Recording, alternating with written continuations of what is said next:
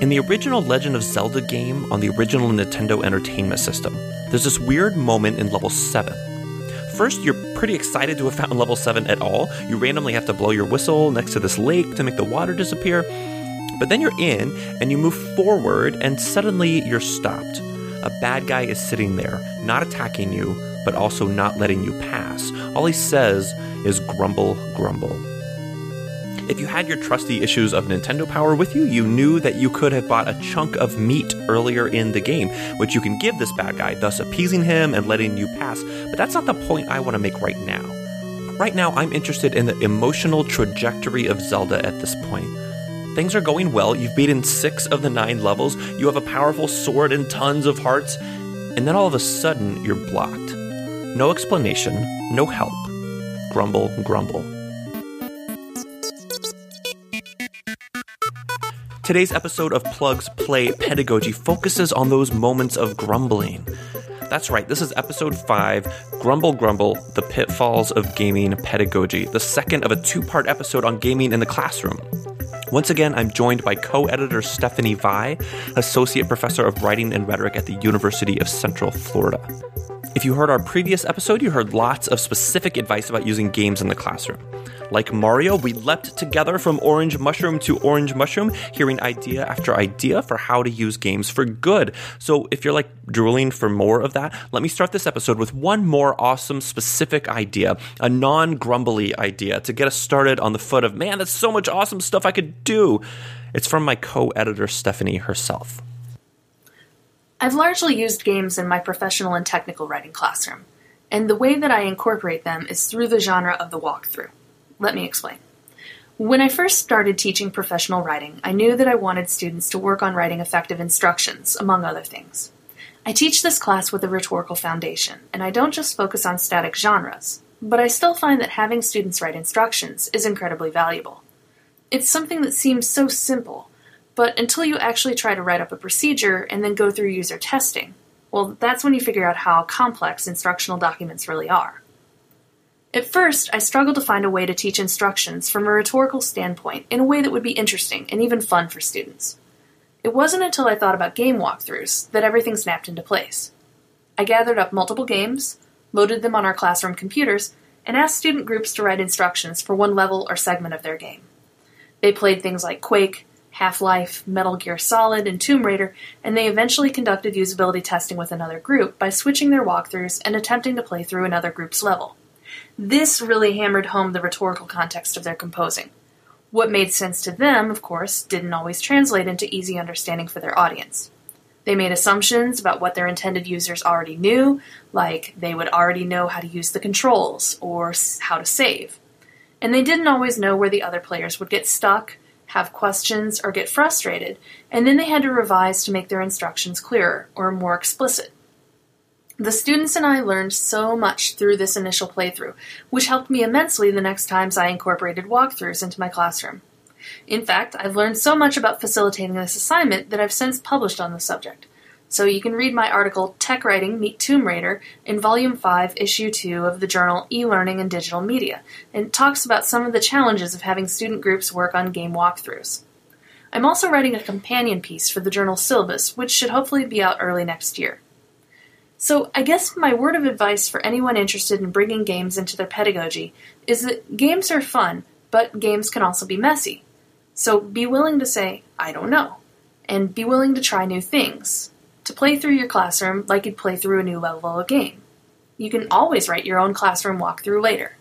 Stephanie's point about games being messy is a useful bridge into this episode, where we dig a bit more into the grumbly mess of gaming pedagogy but still with lots of practical ideas. Really, both episodes bleed together in a lot of ways. Last time, for example, we heard Associate Professor of English at Purdue University, Samantha Blackmon, bring up some of the deeper issues that gaming has helped her discuss in her classes. Here she is talking about the time she asked her students to play the game Bastion, and there are spoilers for the game.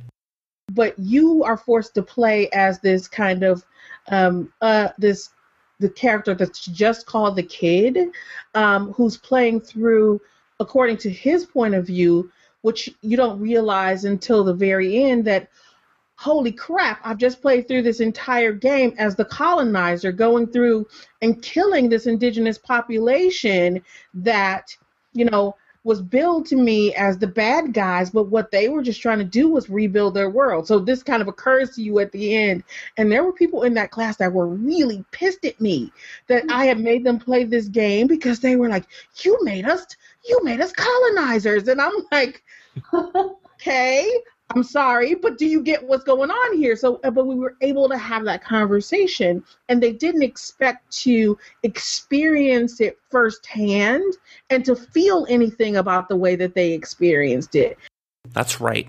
Games are complicated. Partly because, as Sam points out, they make us feel and experience things immediately but for lots of other reasons too. In the remaining minutes of this show, we're going to dig into some of the underlying assumptions of the social and political spaces that games occupy. We'll get there through two main chunks. First, with an interview that Stephanie and I had with Rebekah Shultz Colby and Richard Colby, and second, with another interview Stephanie and I conducted with Jennifer DeWinter. Finally, we'll close the episode with what might be the first ever scholarly discussion of video games prompted in part by watching someone play NES Games Live interview thingy. Crazy, I know. But first, let's start with Part 1 Wow, games are complicated. As I said, we'll first hear an interview with Rebekah Shultz Colby and Richard Colby, lecturers at the University of Denver, where they teach courses on writing, rhetoric, research methods, and video games. They're also co editors with Matthew S. S. Johnson of the 2013 book Rhetoric, Composition, Play Through Video Games, which has 14 awesome chapters of topics of avatars, pedagogy, the writing process, gender, fandom, and even grammar. Stephanie and I spoke with them especially about their unique ways of using World of Warcraft in the classroom. I'm Rebekah Shultz Colby, and basically, Richard and I developed the World of Warcraft class together. Um, well, it all started. We we started playing World of Warcraft when it first came out, and we were both working on our dissertations. So, as you can imagine, you know, World of Warcraft became kind of the space for me to work out problems in my writing process. So if I was like having a really frustrating day um, writing, I would just like log on and play World of Warcraft, and that actually helped me like kind of think through the issues in my argument or whatever I was like blocked on because it would it would relax me and put me in this like you know zone when I'm killing mobs. And so and then that helped me think you know well how could I use this? This is kind of a creative space. How could I use this to teach writing. And so it started like me kind of thinking about it. Um, and I was aware of all that great um, online research um, that like you know T.L. Taylor Taylor's doing, all that ethnographic research with online spaces, and so you know Second Life, um, World of Warcraft, EverQuest, etc. So I was like, well, you know, how could you bring that into a classroom? Um, and I've always been fascinated with using massively multiplayer online role-playing games um, to you know study identity in the classroom, or you know just using that in some way in the classroom. So then in our program, um, we we're very WAC focused for one of our sections of, um, and it's a first year writing WAC class. So, and we basically introduce students to the three research traditions, which you know, qualitative research, quantitative research, and then writing with text, analyzing text. So then we decided, what if you know World of Warcraft was actually a research space, and what would happen? And and then we could actually do research with this actual community and then even write for this community in some ways. So I think we got a little bit too um, euphoric, utopic about it, like thinking, oh, you know, the World of Warcraft audience will love our students who want to write for their, you know, online spaces. Not really. So, um, but it's still a great. We have students, you know, conduct research and then they write the research as like an actual researcher writing an academic article but then they have to rewrite their research in some way for on a World of Warcraft forum. So, and that is actually a great reflective moment for them as students because sometimes they nobody likes their stuff and they, they make you know really stupid mistakes and then they get corrected and they get their grammar corrected and you know so and then sometimes people really take their research seriously and love it so it's like it, it ends up being a reflective moment where they you know they really reflect on how they could have reached the audience better, you know, what they did well, what they could have done better. So that's actually it actually works out well, but it's not what we envisioned so originally. yeah. Well, and and I'm struck by you're you're telling me the the way that this fits so naturally into the course. I, I think I think if I were um, proposing a, a games and rhetoric class here, I I think I would feel very like uh oh, um, I have to be really defensive. I have to convince you that games aren't totally crazy. And and the way you just said it, it sounds you know of, of course we're we're introducing them to these various kinds of research and mm-hmm. and by the way how we how we identify ourselves through through our text, through our communication, through our avatars is, is all is all part of that. Like there's there's no it, it doesn't sound like there's a disconnect when you explain it. Right. I like that.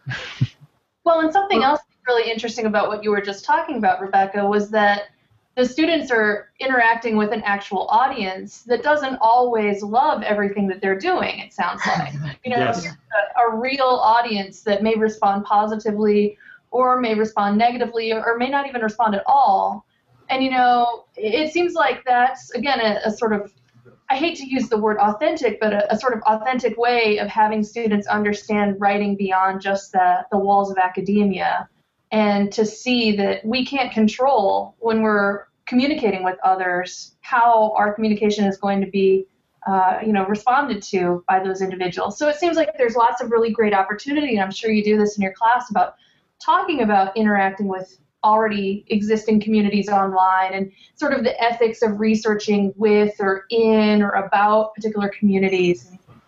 And all that just spurring from you know a game that you played as relaxation. It's fascinating how you can go from something that's simple in a way to these really complex and very important issues for students. And and bouncing off of that do do the students know that you're your fans or the students know that you play it? Oh yeah. yes, I figured. Yeah, like how how could they not? but but I but I wonder if that's I wonder if there's something valuable there in kind of in in reminding students, showing them, hey, by the way, that stuff in your life that you think might be totally separate from your academic interests actually intersects with the stuff we're talking about. I mean, this this stuff matters. Yeah, I mean, I think that's going back to your um, earlier observation, Kyle, about um, how how it sort of fits in with what is going on in, the, in in another class, right? Rhetoric and all those other things. And I think when you talk to non-gamers, they think of gaming. Some of them think of gaming in a very one-dimensional way, gaming as a pastime, and they don't realize not only the powerful communities that surround gaming, um, and the academic research around those communities, but uh, just how uh, important uh, writing and rhetoric are to those communities, whether they're acknowledged or not. Um, and so it, it's it's it's it's once you present all the paratexts of gaming and gaming itself and the writing that goes on and the rhetoric of gaming, that's it, it becomes a, a, real legitimate way to teach um, a writing class and a rhetoric class. So. Now I know I asked this question in my email earlier, and I always like to ask people who teach with games. You know, we we love them. We're like, we're like, hey guys, you're going to be doing something really cool. But what have you found in terms of maybe challenges, or um, have you encountered student resistance to teaching with games? Um, yes. Um, there's my dream student who loves the game and is actually really engaged in the class, and so is A, a good student, and B, loves the game and loves playing it. And fortunately, I always, I'm fortunate I always get a few of those students. But then I get my two least favorite students are the students who are so into the game that they don't have time for the school side, you know, writing their papers, doing their research, um, but they want to raid or PvP. Um, and then there's the other student who kind of blows it off and is just like, oh, this, you know, this is just about games and this isn't serious.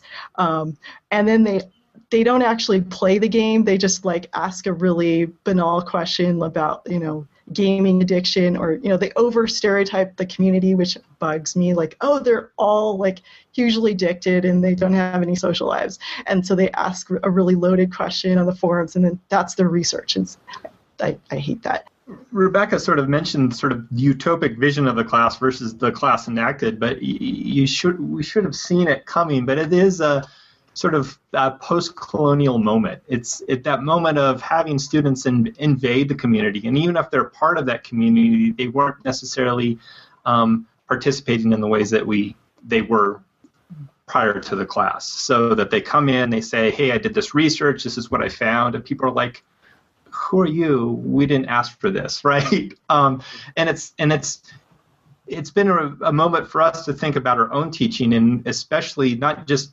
not just about games, but in other things that we ask our students to do outside of the classroom, whether it's research or writing, and thinking about those moments where, yes, I'm coming into your community to do this research or writing, but um, I didn't ask for this, right?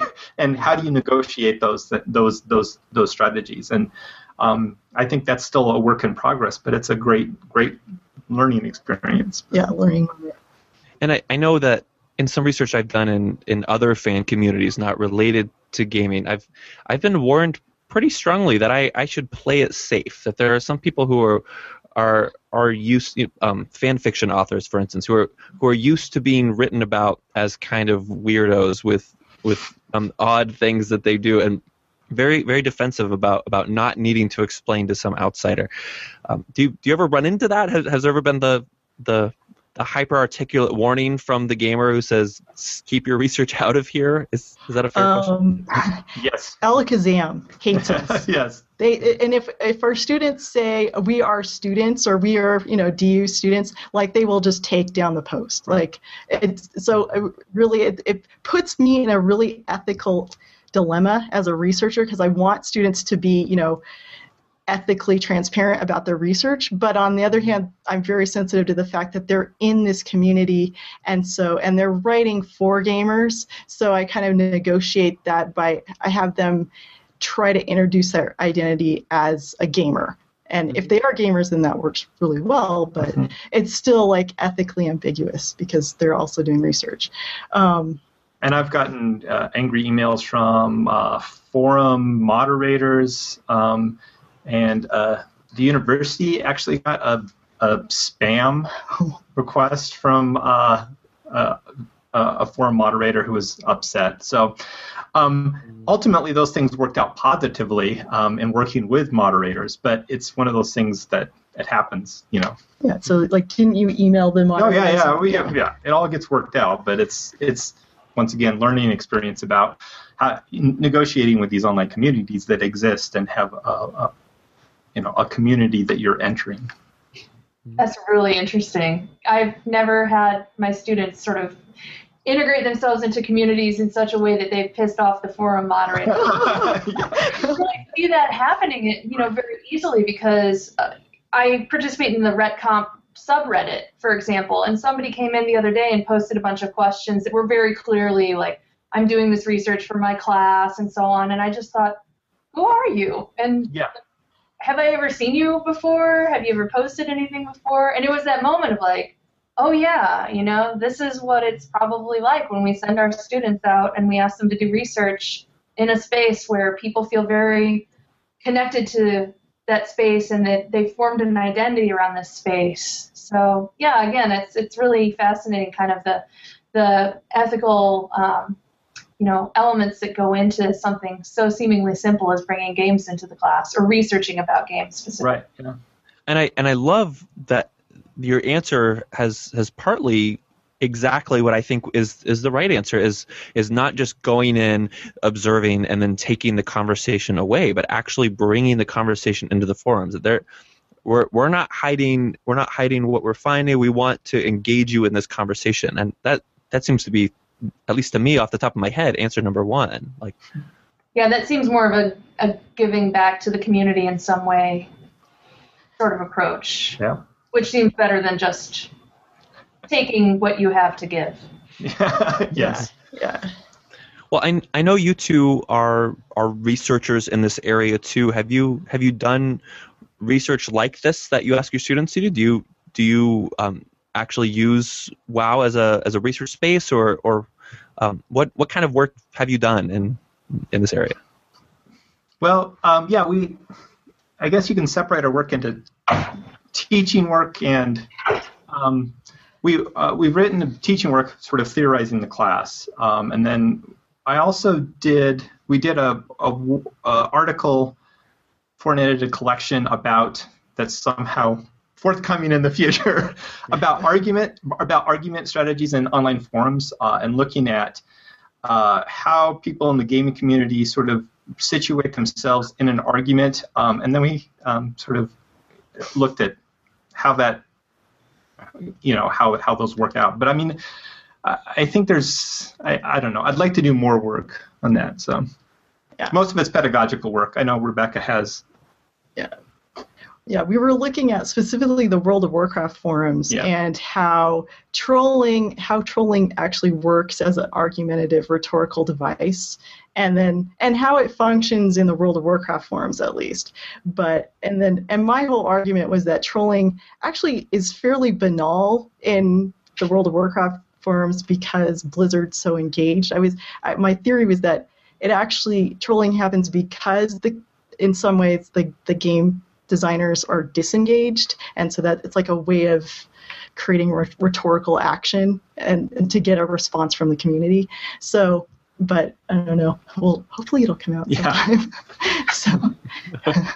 Where is that one supposed to come out? Um, uh, Doug Eyman's working on a collection, so yeah, for oh yeah, okay. Parlor Press, I think. Yeah. So.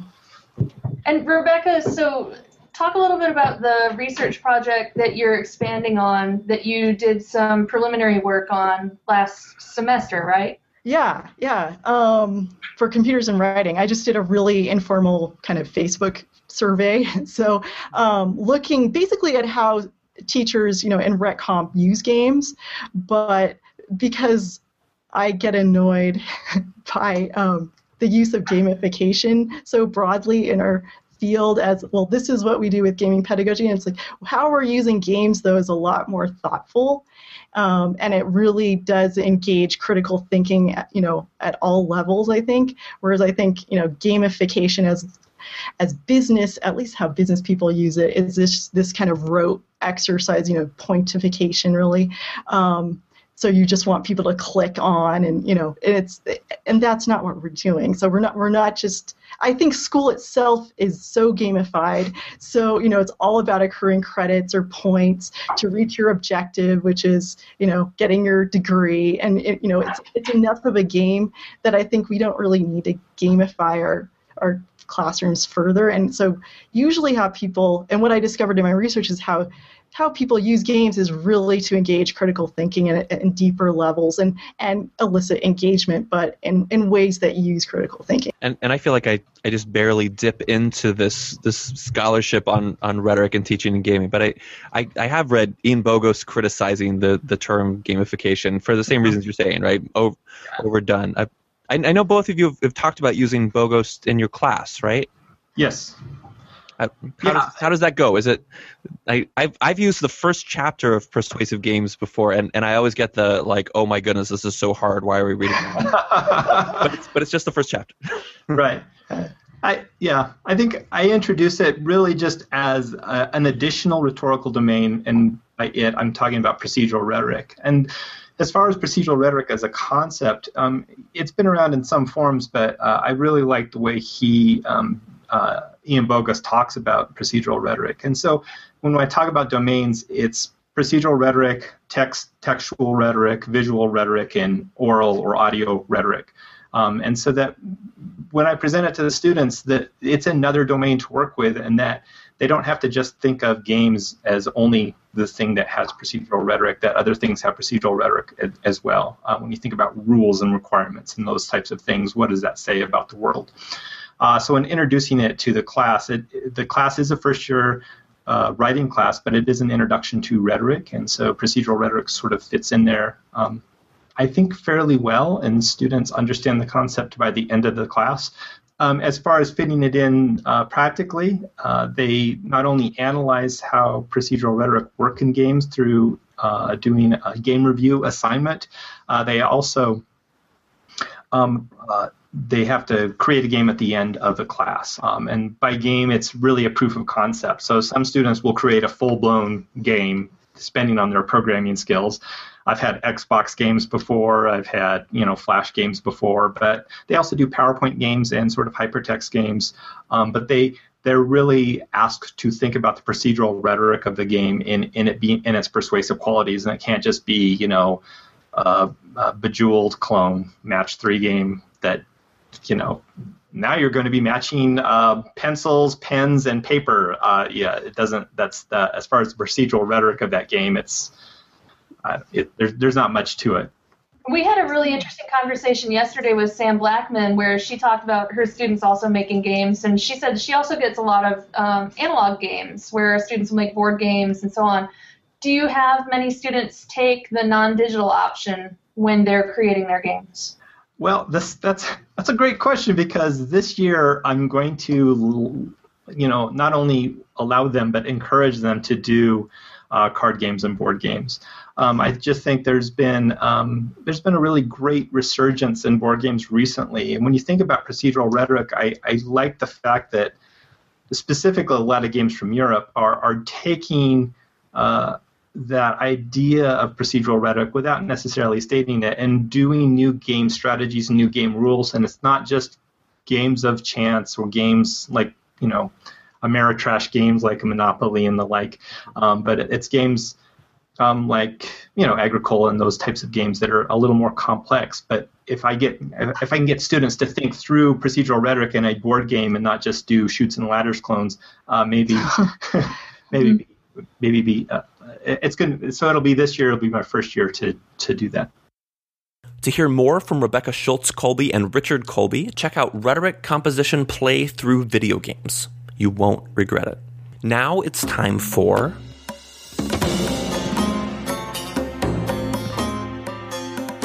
Part 2 Why Are We Afraid of Play? As I said earlier, Stephanie and I also talked to Jennifer DeWinter, assistant professor at Worcester Polytechnic Institute.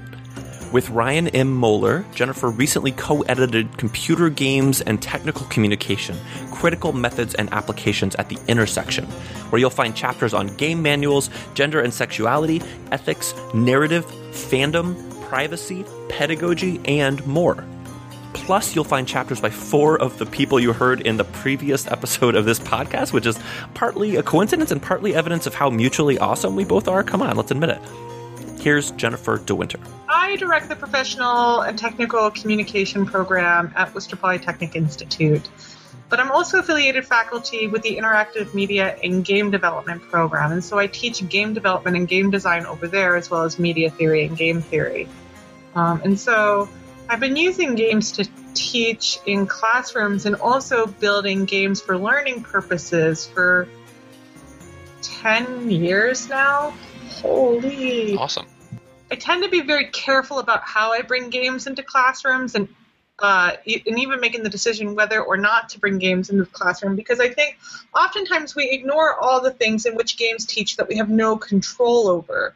Um, anywhere, anything from hardware uh, to consumer capitalism, uh, to certain ideological stances that you need to take. And we tend to focus on how people talk to one another in a game. And, and we, we tend to focus on literate practices that we're more trained to see, and we, we ignore uh, much more uh, imbricated ideological relationships that are in games. Uh, and so I'm always very hesitant to bring games in wholesale without spending a lot of time talking about what it is that we might be getting out of this game. Uh, that's manipulative, that's conditional, that might even be quotidian, uh, that has nothing to do with literate practices we're used to teaching. That is that is a very Cindy Selfe sort of approach about thinking about how games or really any technology is imbricated in this sort of ideological setting where, yeah, again, like bring a game into a classroom, you're bringing more than just the game into the classroom.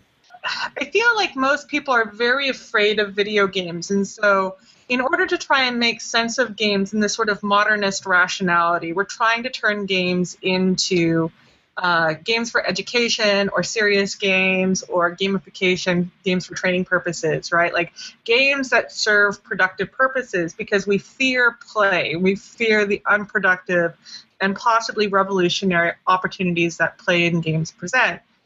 And so I often talk about the ways in which we think that all of that training and all of that education can be controlled in the message, and yet when we go back to some of the earliest examples of consciously manipulating games for educational purposes, uh, in 1994, uh, one one of the I'm blanking on his name, but uh, an important person from Microsoft came out in the Wall Street Journal post and said, "Yeah, we we packaged Solitaire and Minesweep with Windows 95, not because we thought we wanted to teach people how to play Solitaire Minesweep.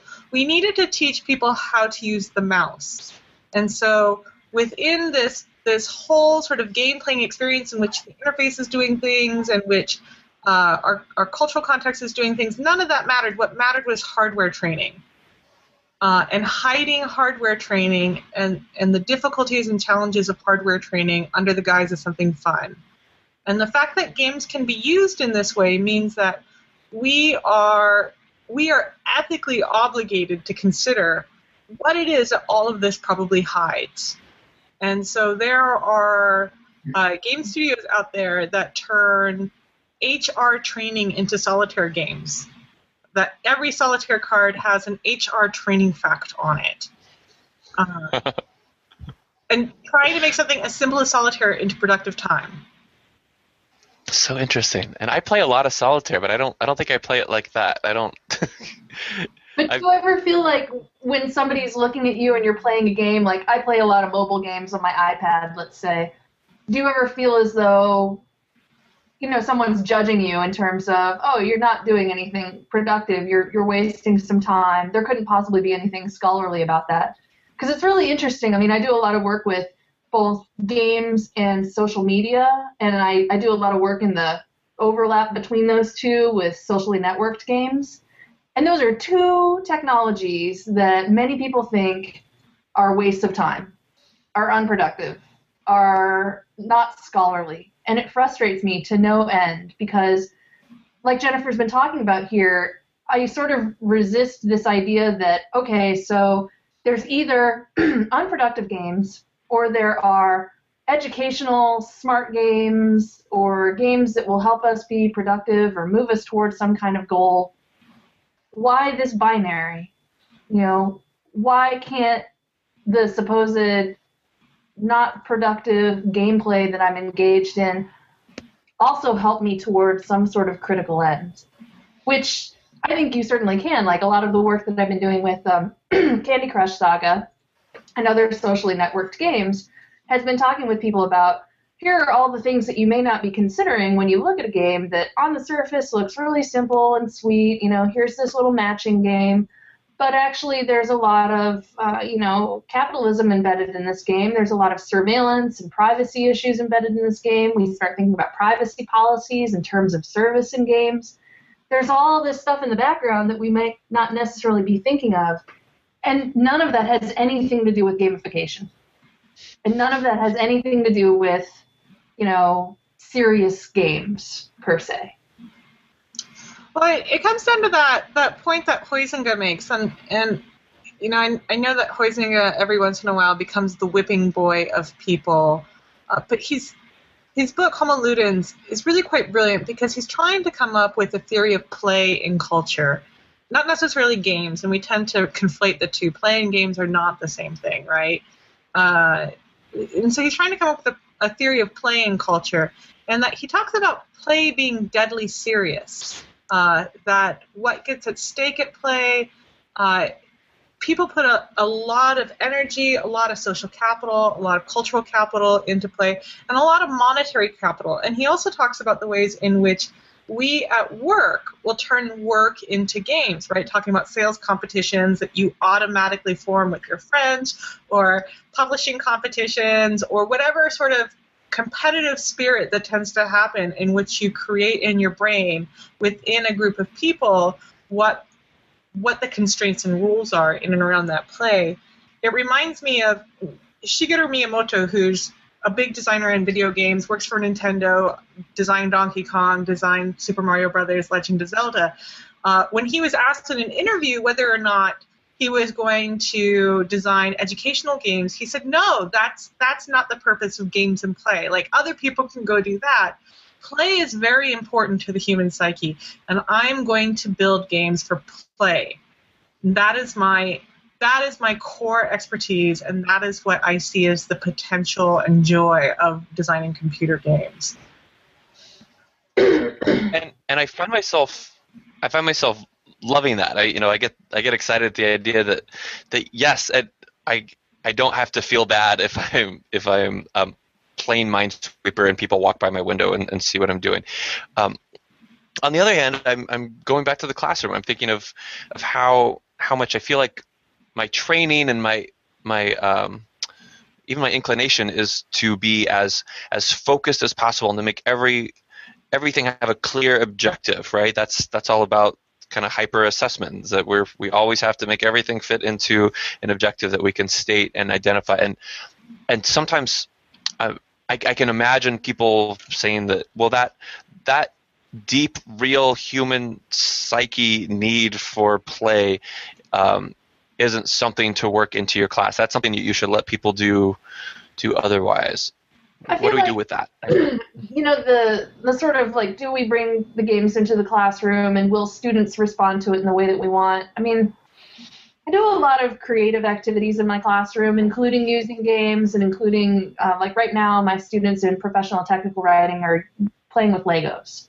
And you know there's this conflict between the students are really excited about that idea like we get to play around we get to enjoy ourselves etc but are we learning something? But at the end they always always say that was so much more helpful for me than if you had just asked me to write instructions for something kind of boring or you know not interesting because i'm going to remember it. And i think that there's something to the kinesthetic aspect of it like to play whether you're playing with Legos or you're playing a game, you are involved in it physically. And so, on the one hand, you've got sort of the, the muscle memory recall that you can go to. You can remember where you were and what you were doing, and, and hopefully you're enjoying yourself at the same time. But also, yeah, I mean, why does everything in education have to be about assessment? And I say this as somebody who appreciates assessment and who understands its value but at the same time it's a balance thing you know? It's like if all i'm ever doing is thinking about how i'm meeting outcomes and i'm assessing what my students have done and you know in florida right now we have this sort of strange assessment goal where we have to track and see if our students are becoming graduates and getting jobs in florida. And it's a bad thing if they leave florida even though they got a job they didn't get a job and stay here. So I mean, there's just this frustration that I have right now with a kind of narrowly defined idea of what education should be and what education must be, and and a lot of times it does seem to work against giving students and even teachers the space to try something, to do engaging creative things, because if it's not immediately apparent, what is the purpose of this thing? People get really wary, I guess. Well, and I think with a super broad and interesting question that you've asked, and I'm and Stephanie, I really liked your response. I think with games, uh, okay, so here's my shot in the dark. I think that we've been trained to understand how other forms of media trans translate information in meaningful and purposeful ways. And so we have literature classes, which we're all required to take in Gen Ed, and history courses, and these, these other courses that are book based. And it trains us how to use books in a classroom, not only as students, but also as teachers. And so there's whole this entire script around that.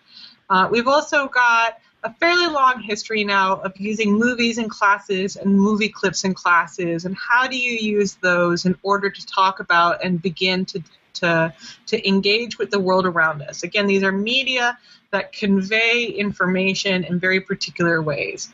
Same with visual information. We know the PowerPoint system, we know how to put data up there, we know how to put pictures up there, we know how to bring them in our classroom. I think one of the challenges with games is that we've got a generation of scholars that are coming out, and games are, are being recognized more and more as a very important psychological force, cultural force, economic force. And we know that these are important forces, but we don't quite know how to bring them into our classroom because we've never been a student in which they have been successfully brought into the classes. So we're not able to iterate on our previous experiences and also iterate via professional development opportunities on how to bring them into our classrooms. And so what we try to do is translate our joy of having these games in non-professional settings into the classroom and that we run into hiccups and bumps every once in a while in doing so. Um, and so i think some of it is just it's not having a vernacular in and around games as educational tools both as content deliverers but also as objects of study. Um, and i I think that we're a ways away from doing that for obvious reasons, right? We we need literature, we need research, we need we need the trial and error, we need to be able to share that. But I think in addition to that, it's expensive to bring games into the classroom, and it's disruptive to bring games into the classroom.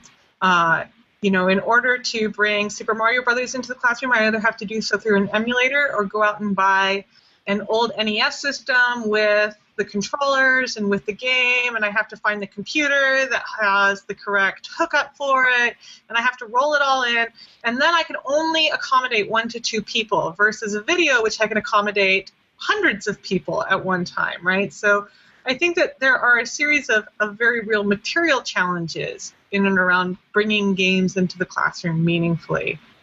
Um, and then we, we don't have a vocabulary in and around the assessment of games. What are we trying to assess when we play games? Are we trying to assess whether or not they can discuss play? Are we trying to assess whether or not they're representing uh, history correctly or not? Are we trying to assess the type of experiences that get embodied into play? And then I think on top of all of that, play undermines seriousness. Like true play undermines seriousness. Not controlled play, not everyone, we're going to play this moment and then we're going to talk about what it means and we're all going to come to consensus about it. But play in like this sort of carnivalesque, everyone kind of comes to it and and kind of the trickster mentality comes out so that you can see through playing and through the carnival what the structures are, why the structures are important, and what parts of the structures are not important.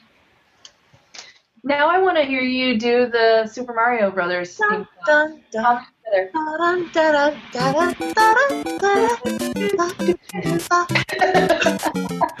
don't don't worry. There there will definitely be Super Mario Brothers music edited in right at the perfect moment. This this this, this American Life is going to be like, oh my goodness, this is the most amazing thing we've ever heard. Are you saying that our version of Super Mario Brothers theme song was not the best one that you've ever ever heard?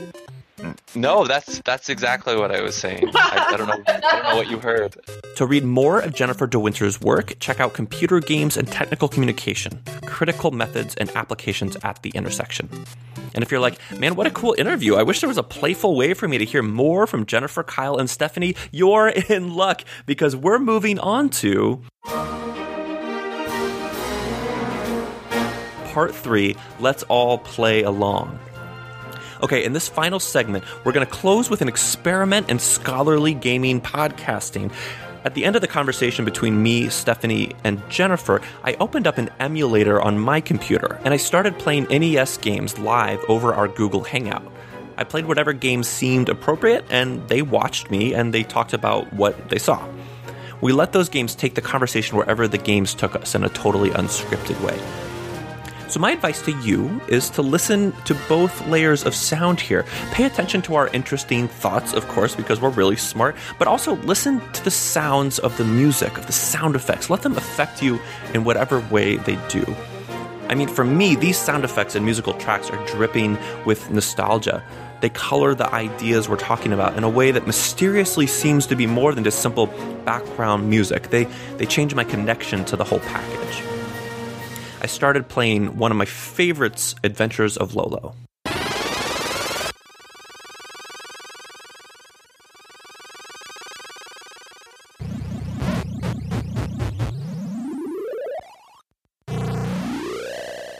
What we're seeing here is the, the classic bad guy is taking the girl away. Good thing we have Lolo to go save her.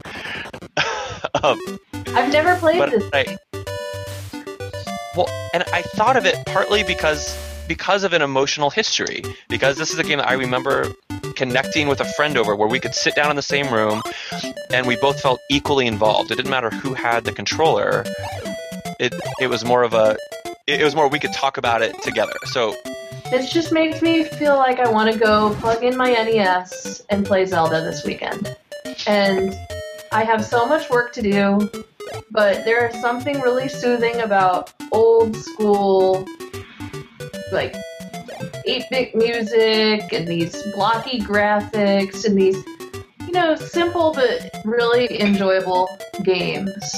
It's interesting how you kind of introduced it that this was the game that it didn't matter if you were playing, your friend was playing, because it was enjoyable for both of you. And I'm going to plug for myself again because I'm dirty this way. Uh, I just finished writing a book on Shigeru Miyamoto for the influential game designer book series with Bloomsbury Press. Um, and Miyamoto comes out and says uh, that game designers, and, and again, this is his philosophy, right? So this is the era in which Miyamoto is really kind of shaping the game industry in many ways. Um, he says that uh, you you have to consider the the watcher, the audience as well, right? The people who are not playing but are standing around watching. Uh, and that he had particularly interesting training in this because he started designing for arcade games first, right? His first game that he designed was Donkey Kong.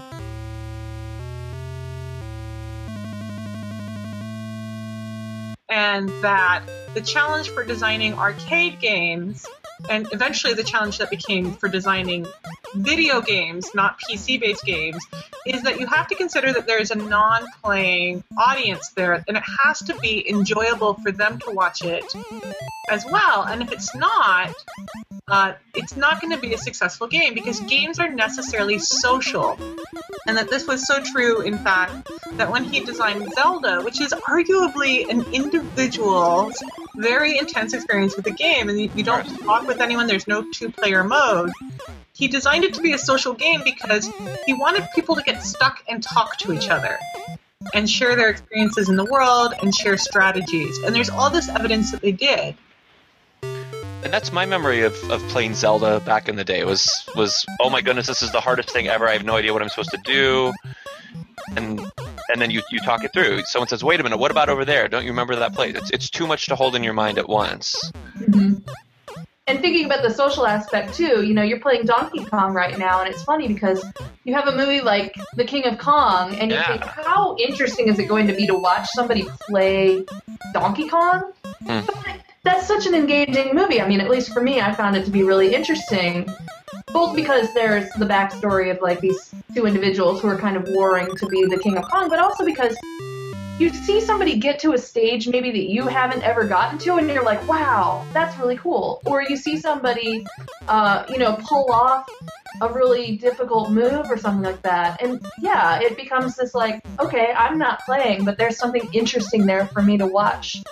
Nevertheless either because i haven't gotten to that point or it's really impressive or i, I have gotten to that point and you did it better or differently than me and maybe i can use that the next time i play Well, and it's super interesting too, Stephanie, because something that you just said made me realize that one of the one of the challenges that we have in game studies, or one of the one of the understudied connections that we have in game studies, is the phenomenology of sports.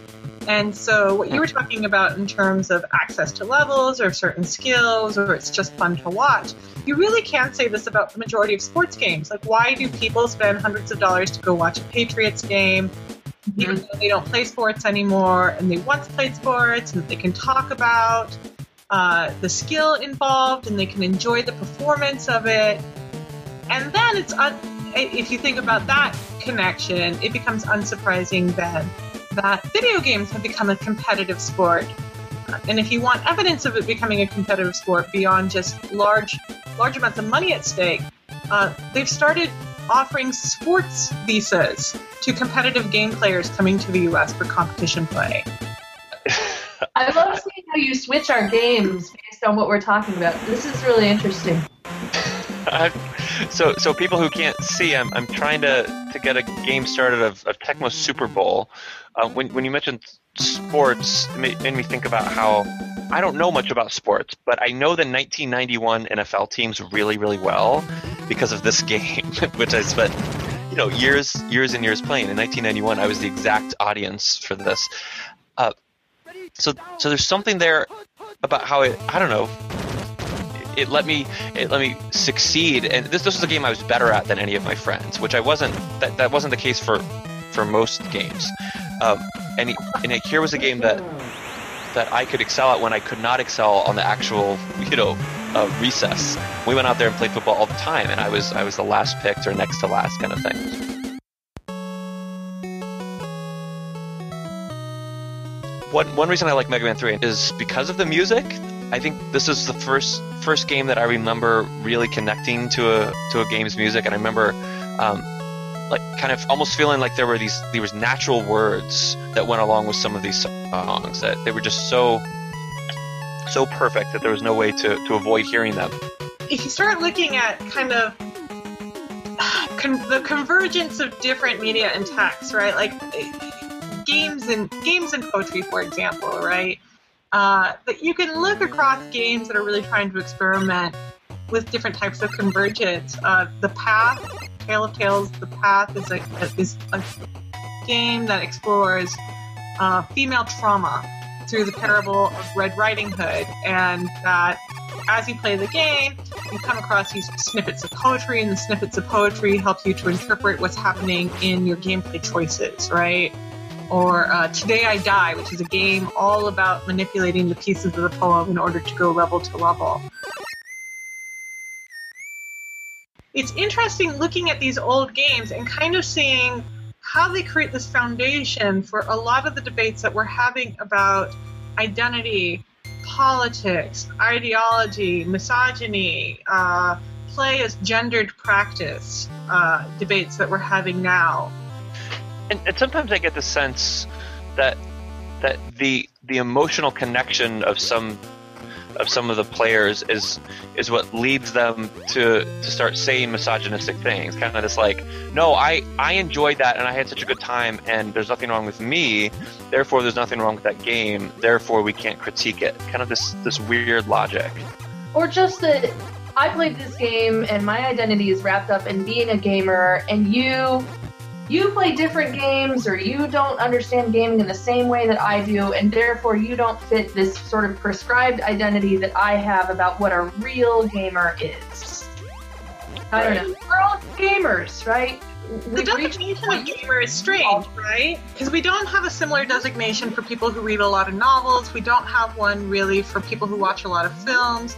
We might have film buff, but that's not quite the same thing we don't even have a, a, designation. We can say sports nut for people who like watching sports, but it, it doesn't carry the same identification markers that gamer does. And so, gamer is such an interesting rhetorical construction that I'm, I'm not going to go so far as to say it's unique because I don't have enough data points to say that, but it it is notable and remarkable within games and game culture broadly defined. Well, and it's it's interesting too as as you bring up the the analog example versus the digital example, and, and how much this this identity of gamer comes up in and around the digital.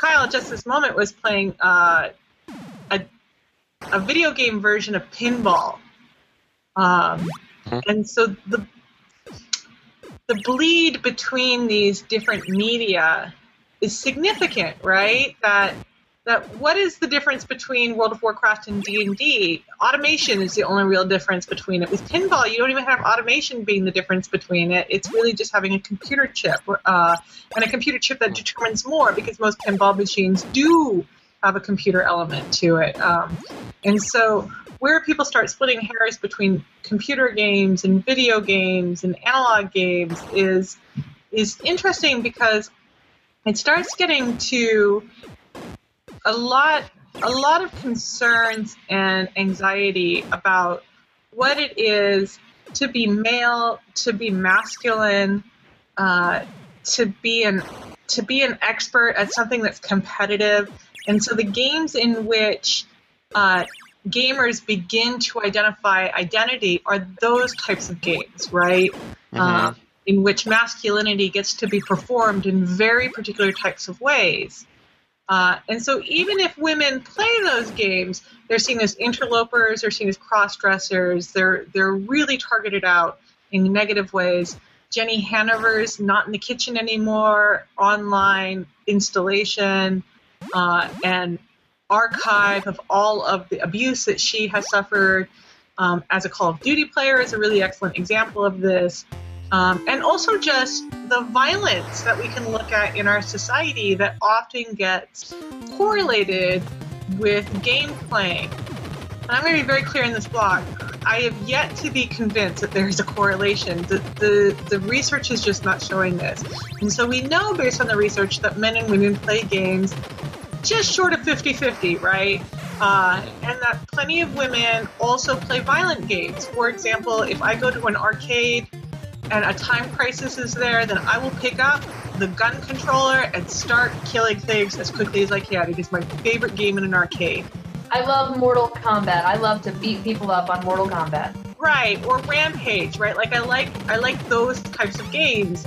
Yet when you look at the violence being perpetrated in society, it's violence being perpetrated by men in society, even though men and women both have equal access and often play these same games. And so what gets what's happening in and around these identity politics is ignoring much larger cultural trends in and around masculinity, techno- the, the convergence of masculinities with technologies, um, and the ways in which we've constructed and frustrated those identities.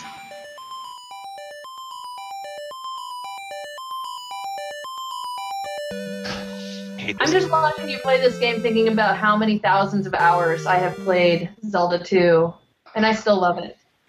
I have, I have a really bad attitude about Zelda 2. I Really? I'll pull it out every once in a while, and I'll only with the emulator. I won't play it on the NES because I want to be able to save state and try that impossible thing over and over and over because it takes me that that many times to do it.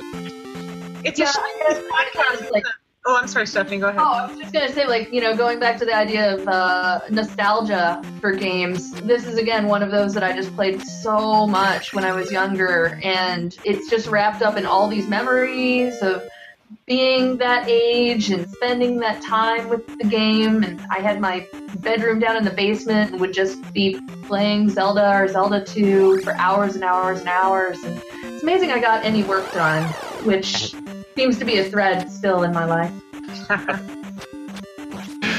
I was going to say it's a shame that this isn't a video podcast so that people can watch you play because it's it's almost soporific, right? Like it, you enter a flow state even as a as a spectator watching you navigate Zelda dungeons. That's funny. Um, There's that feel of, of the materiality of it. I'm, I'm playing on a keyboard, which feels so so wrong. You know, I'm like, oh, I, I can't I can't do the things I, sh- I would normally be able to do if I if I had my my skills on the on the NES controller. But you know, it's funny because there's so many repeated elements in a game like this, and so you can just kind of watch it and you're like, oh yeah, I remember that, or that the little flying skulls that you can't ever actually kill. That you can just stop them for a moment. Well, I think that's also one of the challenges that games have in our culture, right? Like a, a moment ago, Kyle talked about rereading uh, Peter Pan recently, and that you know when I, I I have two children, they're both six years old, and you know the movies I buy them are the movies that I watched when I was a child, and the books that I buy them are the books that I enjoyed as a child, among other things, right? But I there's a definite healthy. Uh, help, I definitely make it accessible to them, like this sort of shared tradition. I read these books, my mother read these books, you will now read these books, and then likewise with other media. I think the challenge that we often run into with games is that they are not playing the games that I played when I was a child. They're playing the games that are contemporary to them. And so while it's Super Mario Galaxy and I played Super Mario Brothers, these are not the same games. And so this this sense of of you know, if I'm thinking about Boym's concept of, you know, nostalgia and melancholy, right? That that we create we create these shared histories and communities in and around nostalgia and in, in many ways Boym is recognizing or is rescuing nostalgia from being like this dirty word in, in academic discourse of like nostalgia is a bad thing. It's all about what's happened in the past and the ways that we appropriate now. And she goes yes it is. And that that that has very meaningful and positive effects in our in our culture. That our nostalgia for video games feels very distant. It's very hard to get access to the material conditions and the material realities that allowed us to experience games in very particular ways. And so I think one of the challenges that we have with games is that it denies tradition and it denies nostalgia. And this is a, only computer games, right? On board games, we play Candyland because I played Candyland, right? And and likewise, I can name more board and card games like that. Uh, and I think that this has real cultural significance in how our relationship with games will continue to evolve. For a lot of us of a certain age, we can look at you playing NES games, and we can, even if we haven't played the particular game that you are playing, we played games on the Nintendo because there were X number of systems available at that time, right? Or there are enough Right. individuals who are able to say, "Oh, I played on the Atari 2600 as well."